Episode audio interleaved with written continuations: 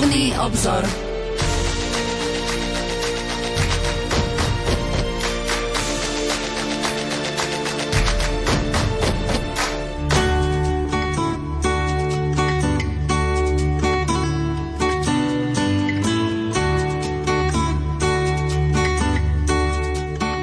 Anselm Green vo svojej modlitebnej knihe píše Prozba o múdrosť. Blahoslavený, kto sa venuje múdrosti, každý, kto rozíma o jej záslužnosti a svojim rozumom premýšľa o Božej prozreteľnosti. Kto uvažuje svojim srdcom o jej cestách, kto vtipom preniká do jej tajomstiev, kto ide po nej, ako by ju stopoval a stavia na nej jej cesty, hľadí jej do okien a načúva pri jej dverách. Kto spočinie vedľa jej domu a na jej stenách si upevňuje stánkový kôl. Kto si svoj stánok upevňuje na dosah ruky od nej, aby v tom domku navždy spočinul jeho majetok. Ten stavia svojich synov pod jej záštitu a sám spočinie pod jej ratolesťami. V jej ukryte nájde ochranu pred úpalom a spočinie v jej sláve. Kto sa bojí Boha, bude konať, čo je dobré, a kto sa drží spravodlivosti, dosiahne ju. Výjde mu v ústrety ako počesná matka a privinie ho k sebe ako manželka panenského veku. Nakrm jeho životodárnym chlebom rozumnosti a vodou spasiteľnej múdrosti ho napojí. A spevnie v ňom tak, že sa nezohne, pevne sa ho bude držať tak, že nevýjde na posmech. Povýši ho v kruhu jeho blížnych, Uprostred zhromaždenia mu otvorí ústa, naplní ho duchom múdrosti a rozumnosti a slávnym rúchom ho odeje zahrnie ho veselosťou a radosťou a udelí mu väčšné slávne meno za dedictvo. Milí poslucháči, vitajte pri počúvaní relácie Duchovný obzor. Dnes sa budeme venovať téme Čas a priestor cirkevnej modlitby v Byzantskom obrade. Našim hostom bude kolega z náboženskej redakcie a riaditeľ neziskovej organizácie Prelumen Jan Krupa. Pokojný dobrý večer a ničím nerušené počúvanie vám zo štúdia Rádia Lumen Prajú. Majster zvuku Richard Švarba, hudobná redaktorka Diana Rauchová a moderátor Pavol Jurčaga. Nech sa vám príjemne počúva. Blahosloví duše moja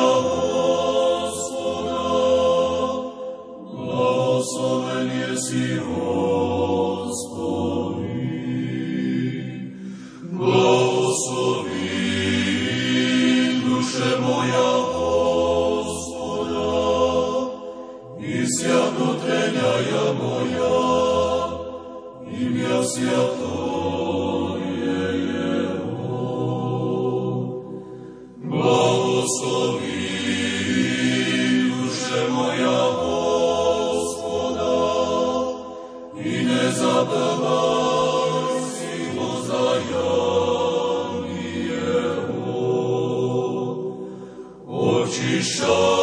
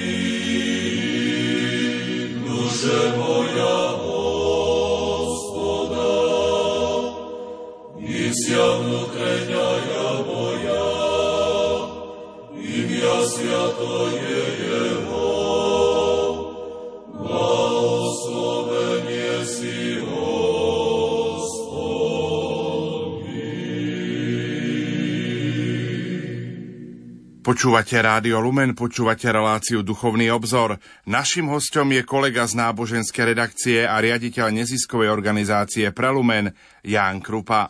Naša existencia v čase poukazuje na skutočnosť, že sme obmedzení a pominutelní. Čas označuje začiatok a koniec nášho pozemského života. Chronologický historický čas meriame rôznymi jednotkami trvania. Dňami, týždňami, mesiacmi a rokmi. Práve do tohto historického času vstúpil Boh. Hoci je Boh nesmrteľný, vtelil sa, narodil sa, žil a zomrel ako človek a svojim zmrtvých staním pretrhol putá pominuteľnosti. Svetý Pavol v liste Rimanom píše – Kristus, skriesený z mŕtvych, už neumiera, smrť nad ním už nepanuje.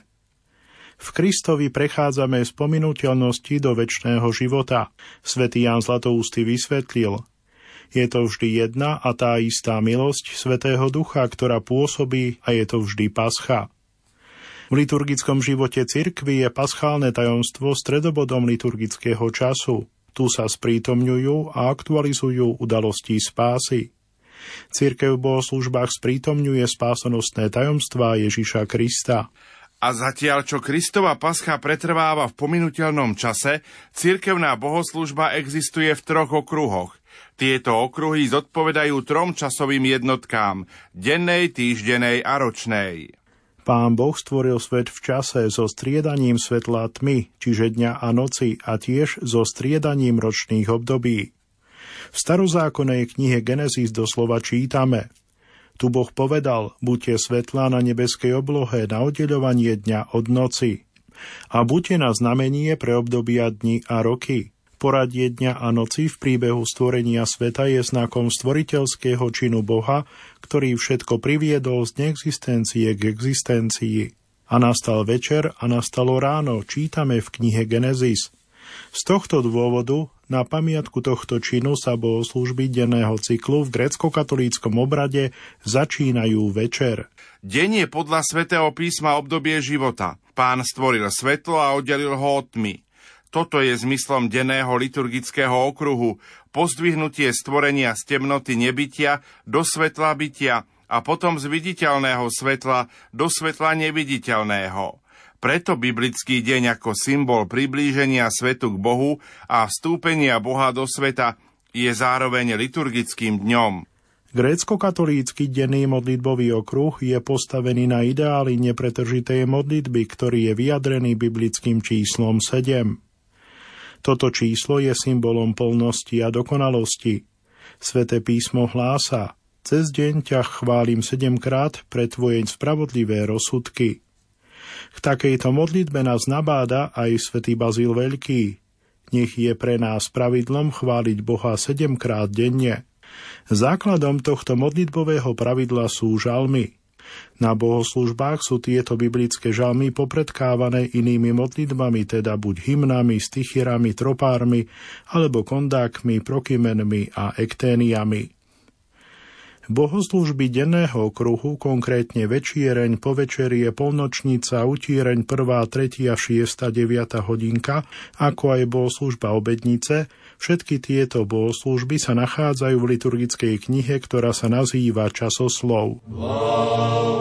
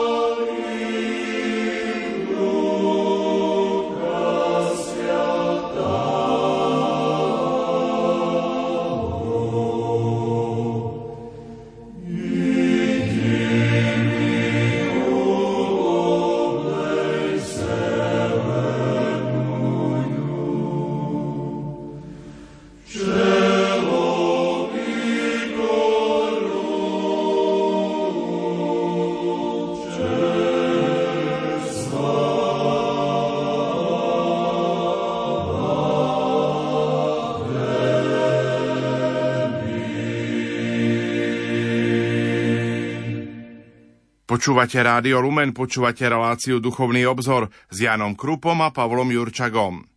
Z bohoslúžieb denného okruhu vstúpili do života farnosti najtrvalejšie večiereň a utiereň. Veľká večiereň sa slávi každú sobotu večer a utiereň vzkriesenia každú nedelu ráno.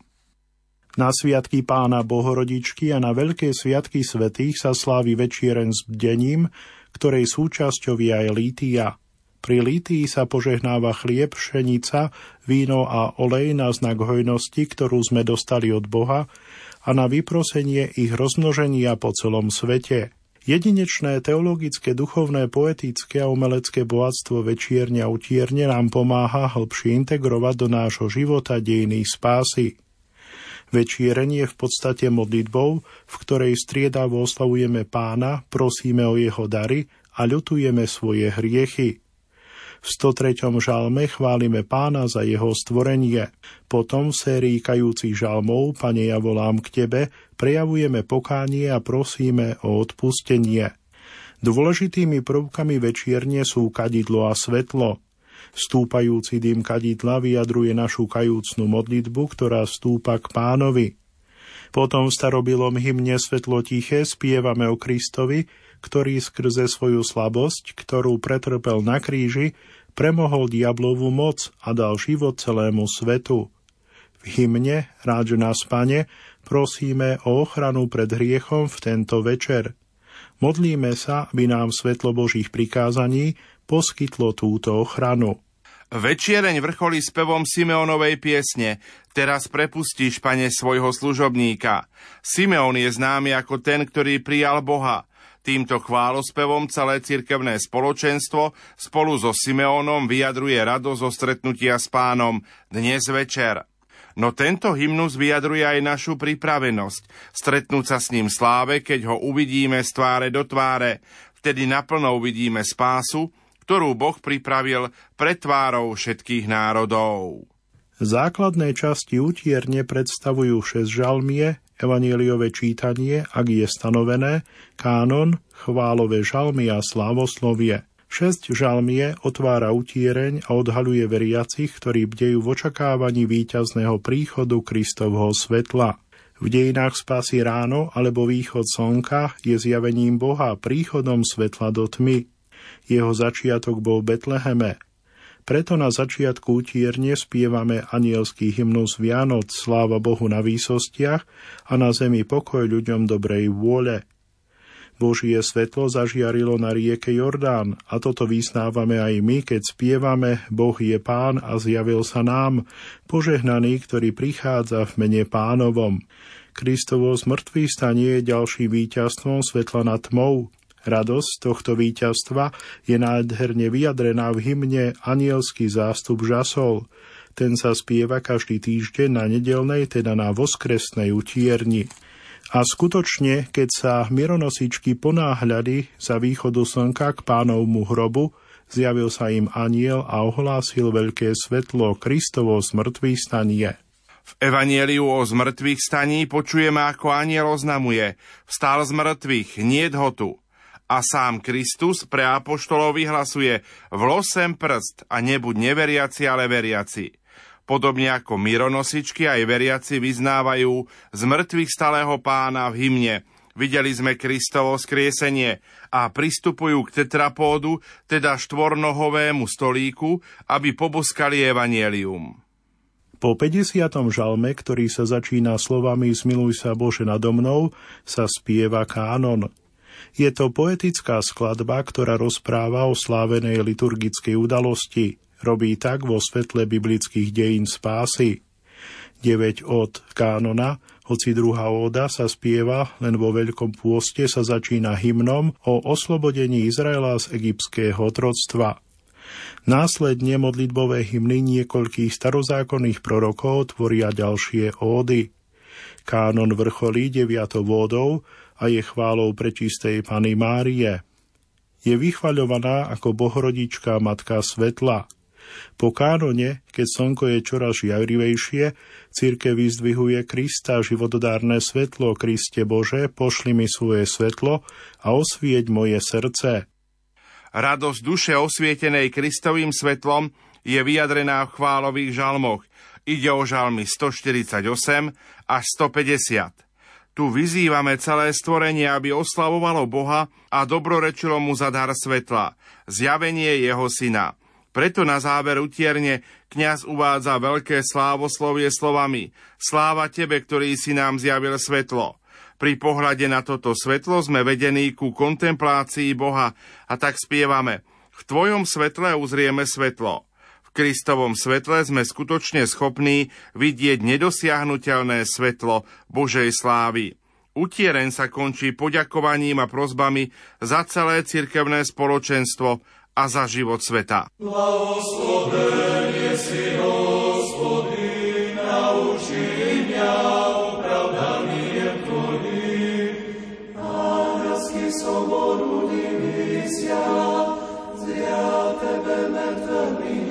nebeská. Smetnujú, že spase kri pozra zoríša, i so soboju aj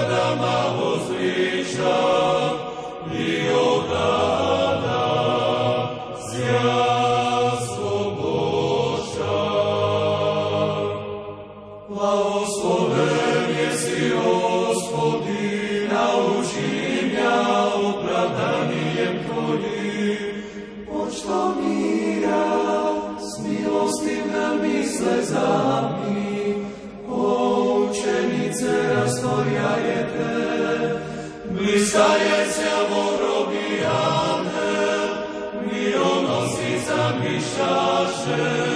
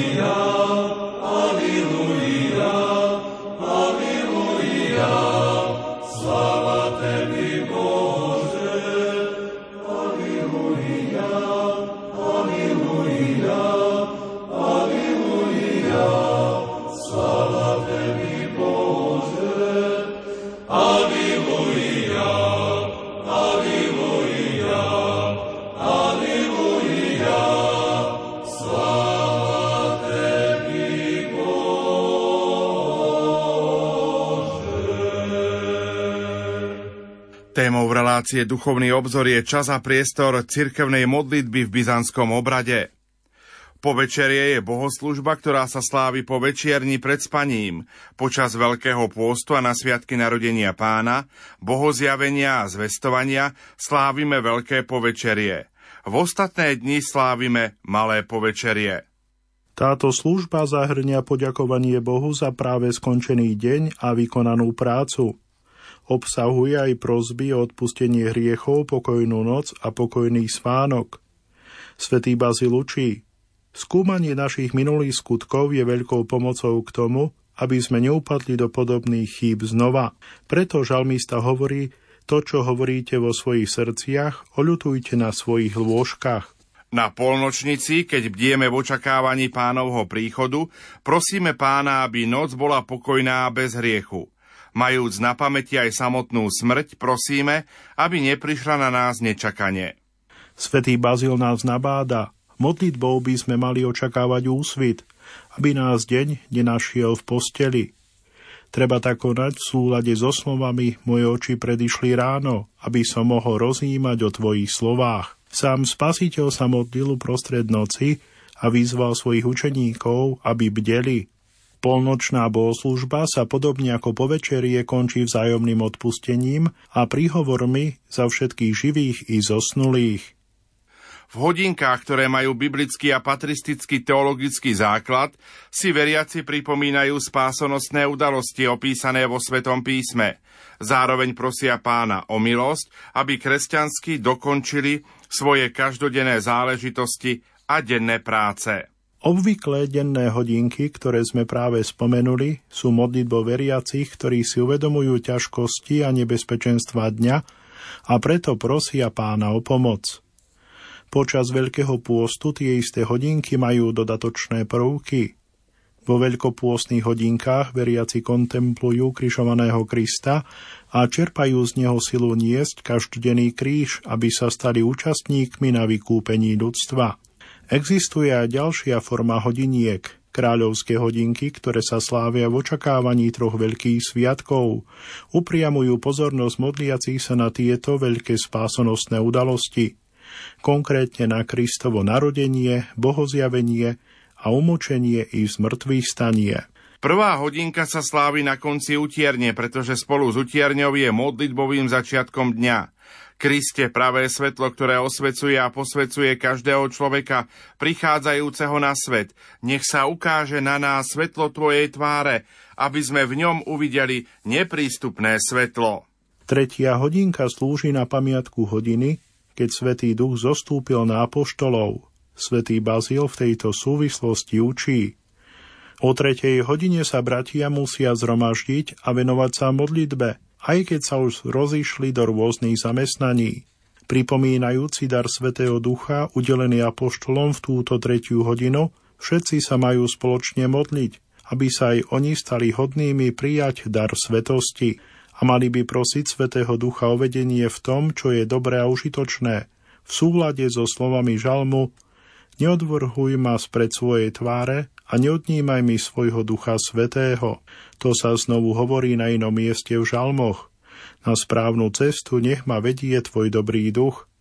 A keď sme sa takto pomodlili, mali by sme sa opäť venovať svojim úlohám šiestej hodinke si církev pripomína Kristovo umúčenie na kríži. Žalmy tejto hodinky, opisujúce utrpenie spravodlivého človeka, ktorý vkladal svoju nádej do pána, prorocky poukazujú na utrpenie Ježiša Krista. Príklad nášho spasiteľa ukazuje, že naša spása je spojená so zápasmi a možným utrpením. Tie sa pre každého z nás stávajú každodennými krížmi, pred ktorými by sme nemali uhýbať. Naopak, musíme ich smelo niesť až do chvíle nášho vlastného prechodu do väčšnosti. Preto na veľkopôstnej šiestej hodinke prosíme pána, Ty si v šiestý deň a o šiestej hodine na kríž pribil trúfalý Adamov hriech v raji spáchaný. Roztrhaj tiež dlžobný úpis našich prehrešení Kriste Bože a zachráň nás. Pôstne šesto nedelie má aj ďalšie zvláštnosti – obsahuje denné čítania z proroka Izaiáša a z asketického plánu teda zdieľa rebrík výstupu k Bohu od svätého Jána Klimaka, ktorého príjmeno Klimak znamená doslova rebrík. V 9. hodinke nábožne slávime pamiatku životodárnej smrti spasiteľa na dreve kríža. Prosíme ho v modlitbe. Ty si o 9. hodine kvôli nám na tele smrť zakúsil, umrtví zmýšľanie nášho tela a zachráň nás, Kriste Bože. Modlením sa 9. hodiny prekonávame strach zo smrti, lebo vieme, že smrť nemôže zrušiť Božiu vôľu pre nás. Mírom Hospodu pomolím sa.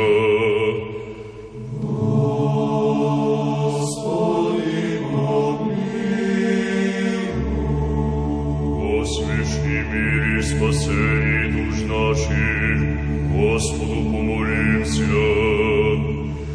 Господи,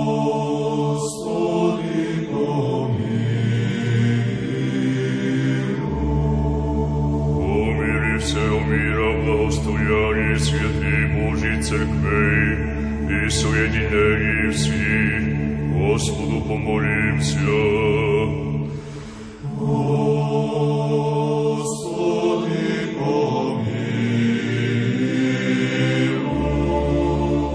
О святым храме всем, и с мирою, благоговением и страхом Божьим ходящих вонь, Господу помолимся.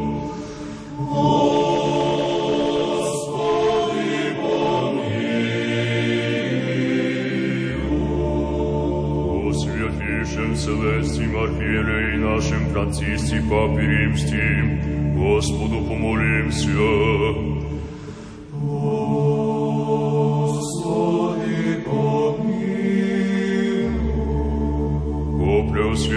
преосвященнейшем архиепископе митрополите нашем Кириане, честни пресвитерстве, о Христе диаконстве, о всем прищи людях, Господу помолимся. Господи, помилуй. О предржащих властях наших и о всем Redemption.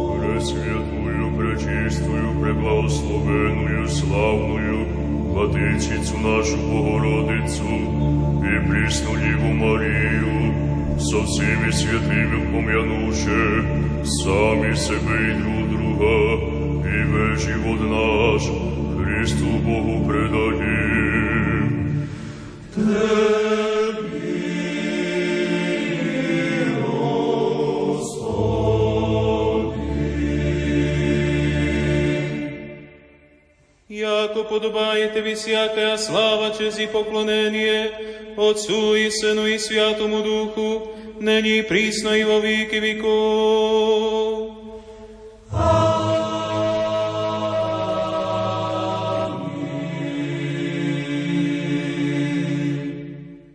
Počúvate reláciu Duchovný obzor. Podľa knihy Genesis Boh počas šiestich dní vykonal dielo stvorenia a potom požehnal siedmy deň a zasvetil ho, lebo v ňom odpočíval od všetkých diel, ktoré Boh stvoril a urobil. Následne si aj ľudia usporiadali svoj život podľa podobného sedemdňového rytmu.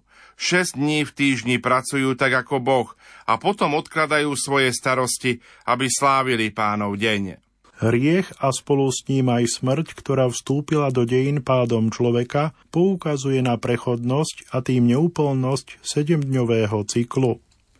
Keď si ľudia čoraz viac uvedomovali nedostatok plnosti historického času, viedlo to k duchovnému hľadaniu nového pánovho dňa, mimoriadného výnimočného 8. dňa, v ktorom by sa obnovila plnosť času. Toto hľadanie je zjavné už v dobe starozákonných prorokov. Týmto pánovým dňom sa stala Kristova smrť a vzmrtvý stanie. Kristus, ktorý priviedol k naplneniu starú zmluvu, prijal smrť na kríži v šiestý deň týždňa, teda v piatok. V siedmy deň v sobotu odpočíval v hrobe od všetkých diel, ktoré vykonal.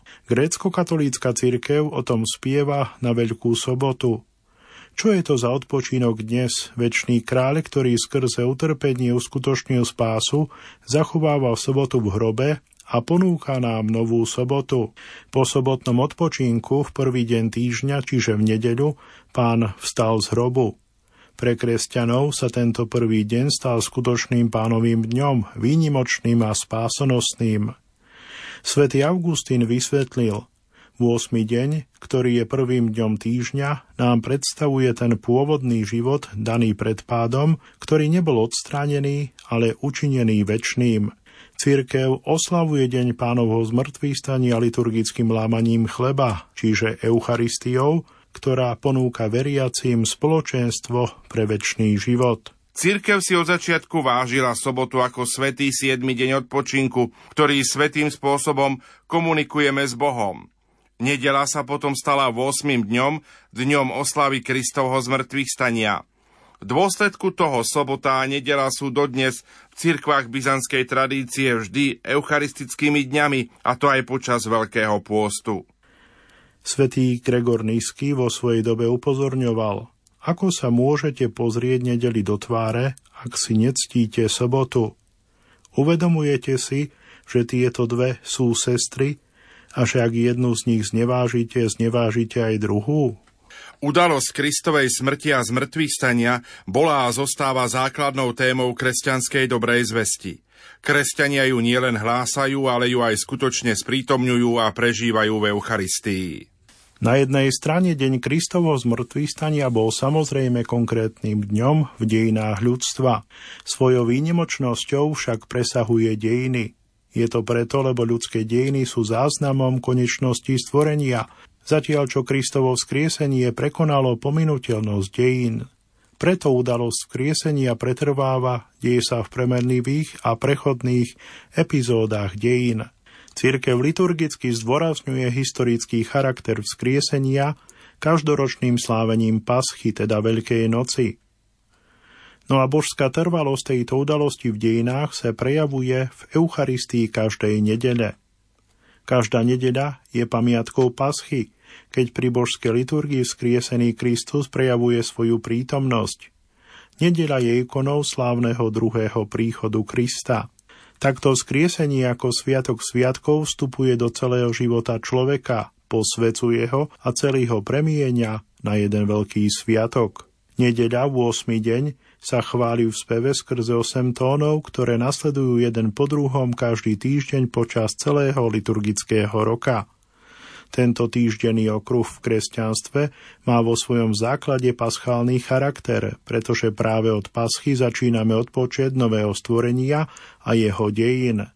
Toto nové stvorenie a jeho dejiny sa odohrávajú v každodenných udalostiach a vzťahoch v rámci starého stvorenia, ktoré je stvorením smrteľným. Tak ako kresťanská tradícia vníma denný okruh ako ikonu dejín spásy, aj týždeň je vnímaný ako takáto ikona. Týždeň má svoj počiatok stvorení sveta a svoje vyvrcholenie v slávnom druhom príchode Krista. Nedeľa, ktorá je 8. dňom, prvým a jedinečným dňom nového stvorenia, sa stala prvým dňom týždňa. Nedeľa ako 8. deň je prorockým znamením a začiatkom nadchádzajúceho skriesenia života budúceho veku, ako to vyznávame v nicejsko-konštantinopolskom význaní viery.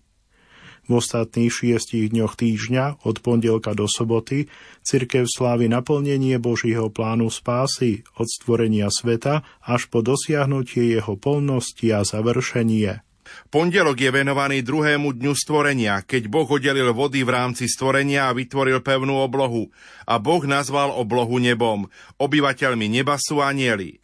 Tak ako anieli zosobňujú neviditeľné stvorenie, tak ľudia zosobňujú viditeľné stvorenie. V skutočnosti ľudia sú korunou viditeľného stvorenia.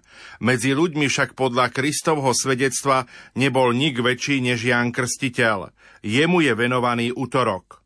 Církev venuje stredu životodárnemu pánovmu krížu a pripomína si, ako bolo ľudské pokolenie vďaka túžbe po rozkoši vyhnané z raja a strom neposlušnosti priniesol na svet smrť.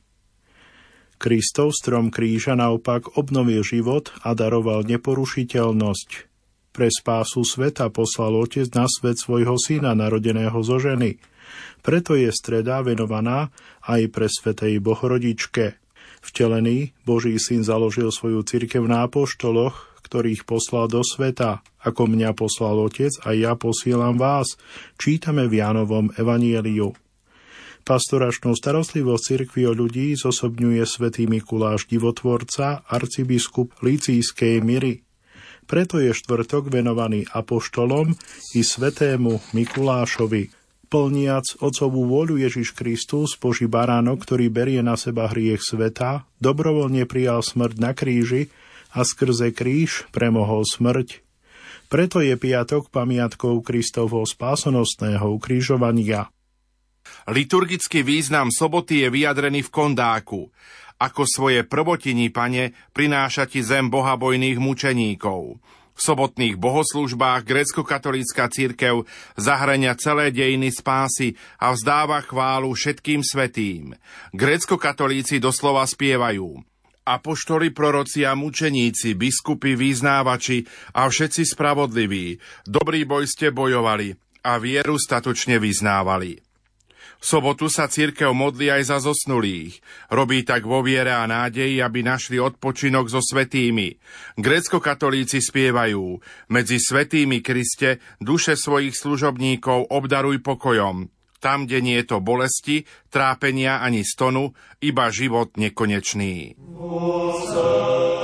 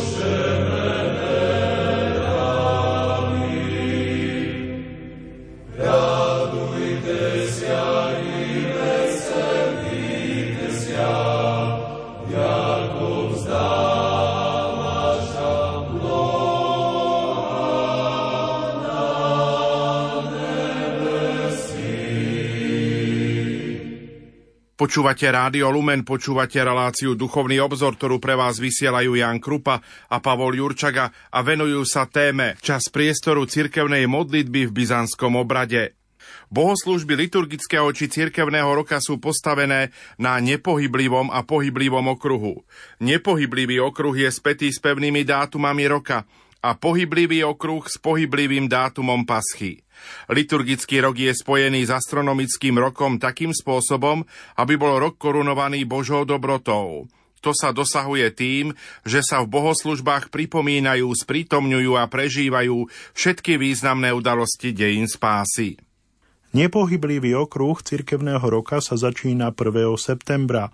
Podľa výpočtu starého juliánskeho kalendára pripadá na 14. septembra. Dva výpočty liturgického kalendára, nový a starý, pochádzajú zo skutočnosti, že sa nakoniec zistilo, že každých 128 rokov sa občiansky kalendár, používaný od čias Julia Cézara, líši o jeden deň od skutočných astronomických cyklov.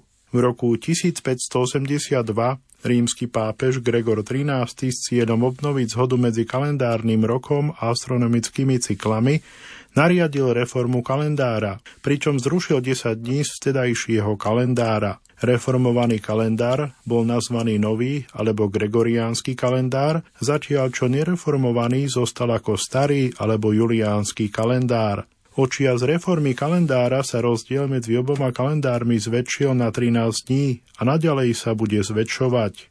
Výsledkom rozdielných výpočtov sú aj rozdielne dátumy Paschy, teda Veľkej noci a následne aj sviatkov pohyblivého kruhu, ktorý sa odvíja od dátumu Paschy. Občas sa dátum Paschy zhoduje, ale občas môže rozdiel medzi dátumami gregoriánskeho a juliánskeho kalendára dosiahnuť až 5 týždňov. Stredom a kľúčovým bodom pohyblivého okruhu sviatkov liturgického roka je Pascha. Dátum jej slávenia pripadá na prvú nedelu po splne mesiaca po jarnej rovnodennosti. To znamená, že každý rok sa dátum paschy posúva a pripadá na iný kalendárny termín. V gregoriánskom kalendári môže pascha pripadnúť už na 22. marca a až na 25. apríla v juliánskom kalendári na 4. apríla až na 10. mája. Podľa toho sa posúvajú aj dátumy začiatku Veľkého pôstu a Sviatkov pánovho vstupu do Jeruzalema na nebo stúpenia pána a 50. Počas tohto obdobia církev sprevádza veriacich bohoslužbami veľkopôstnej a kvetnej triódy. Slovo trióda pochádza z gréčtiny a znamená trojdielnú hymnickú skladbu. Veľkopôstna trióda obsahuje bohoslužby pre 4 nedele pred Veľkým pôstom a pre samotný Veľký pôst. Kvetná trióda na obdobie od Lazárovej soboty do nedele všetkých svetých. Kvetná trióda sa zvykne nazývať aj Pentekostarion.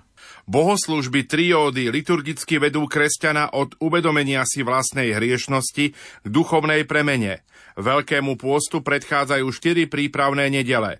Nedela mýtnika a farizeja, nedela márnotratného syna, mesopôstna nedela a syropôstna nedela. V rámci prípravy na Veľký pôst nás církev v nedelu mýtnika a farizeja vyzýva, aby sme napodobňovali pokoru mýtnika a vyhýbali sa píche farizeja. V nedeľu marnotratného syna církev poukazuje na nevyhnutnosť pokánia ako návratu z cudzej krajiny hriechu do otcovho domu. V mesopôstu nedeľu, keď sa číta Evangelium o Božom súde, církev definuje cieľ nadchádzajúceho pôstu, teda spoznať svoje hriechy, vyznať ich a konať skutky milosrdenstva. Syropôstnu nedeľu, nazývanú aj nedeľa odpustenia, nás církev vyzýva, aby sme urobili prvý krok v pokáni, teda aby sme zrealizovali vzájomné odpustenie. Počas pôstu kresťania praktizujú zdržanlivosť v jedení, ale to nie je samoučelné, je to len prostriedok na očistenie sa od vášní. Bohoslužobné texty grécko-katolíkov varujú. Ak sa zdržíš jedla, ale neočistí sa od vášní, potom je tvoj pôst márny, lebo neslúži na nápravu. Naopak, neúprimnosťou sa duša pripodobní zlým démonom, ktorí v skutočnosti nikdy nejedia. Autentický pôst znamená odložiť všetko zlé, ovládať jazyk, odolávať hnevu a zdržiavať sa žiadostivosti, ohovárania, klamstva krivej prísahy. Význam pôstu pre kresťana je uvedený v stichire večierne na syropôstnu nedeľu. Vydajme sa s radosťou do pôstneho obdobia a pripravme sa na duchovný boj. Očistme svoju dušu i svoje telo a ako sa postíme od jedla, zdržujme sa aj od každej vášne. Radujme sa ctností ducha, aby sme vytrvali s láskou a tak budeme uznaní za hodných vidieť slávnostné umučenie Krista nášho Boha – a s veľkou duchovnou radosťou hľadieť na jeho svetú paschu. Liturgické služby Veľkého pôstu postupne odhaľujú podstatu pravého pôstu. Ak zasejeme semená pokánia, naše výhonky cnosti vyrastú do zrelosti, aby sme mohli konzumovať ovocie životodárneho stromu, ktorý nás vedie späť do raja a cestou duchovného rebríka dosiahnuť vrcholy duchovného očisťovania a pokánia. Tento proces je reflektovaný piatimi veľkopôstnymi nedeľami. Svetý Ján Zlatoústy vo svojom učení o pôste zdôrazňuje plody pôstu v mravnom a duchovnom živote. Aký je to úžitok, ak sme prešli pôstom bez dobrých skutkov? Ak niekto druhý povie, postil som sa počas celého veľkého pôstu, vtedy by si mal povedať, mal som nepriateľa, ale zmieril som sa. Mal som vo zvyku hovoriť zle o iných, ale skoncoval som s tým. Mal som vo zvyku nadávať, ale prekonal som túto zlú prax. Ak sa s horlivosťou zapojíme do pôstu, zažijeme to, čo opisuje svätý Jan Zlatoústy vo svojom učení. Keď sme v tomto týždni dosiahli prax vôbec nenadávať a v nasledujúcom týždni sme uasili hnev a v tom, ktorý nasleduje po ňom, sme vytrhli zlé reči s koreňou, a po tomto, keď sme opravili to zostávajúce, takto napredujúc v našom kurze postupne dvojdeme až na samotný vrchol cnostnosti. Sviatý.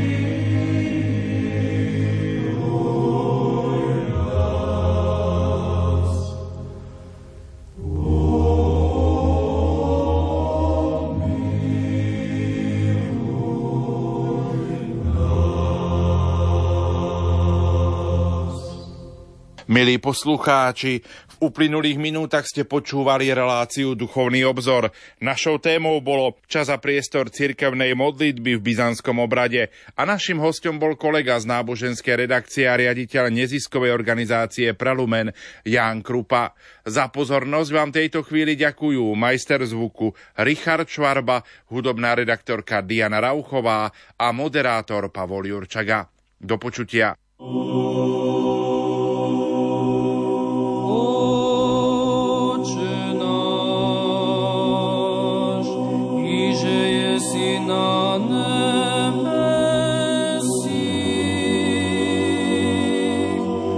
святиться ім'я Твоє, да прийде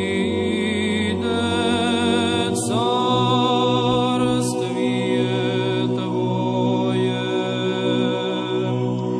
да буде воля Твоя, яко на небесі.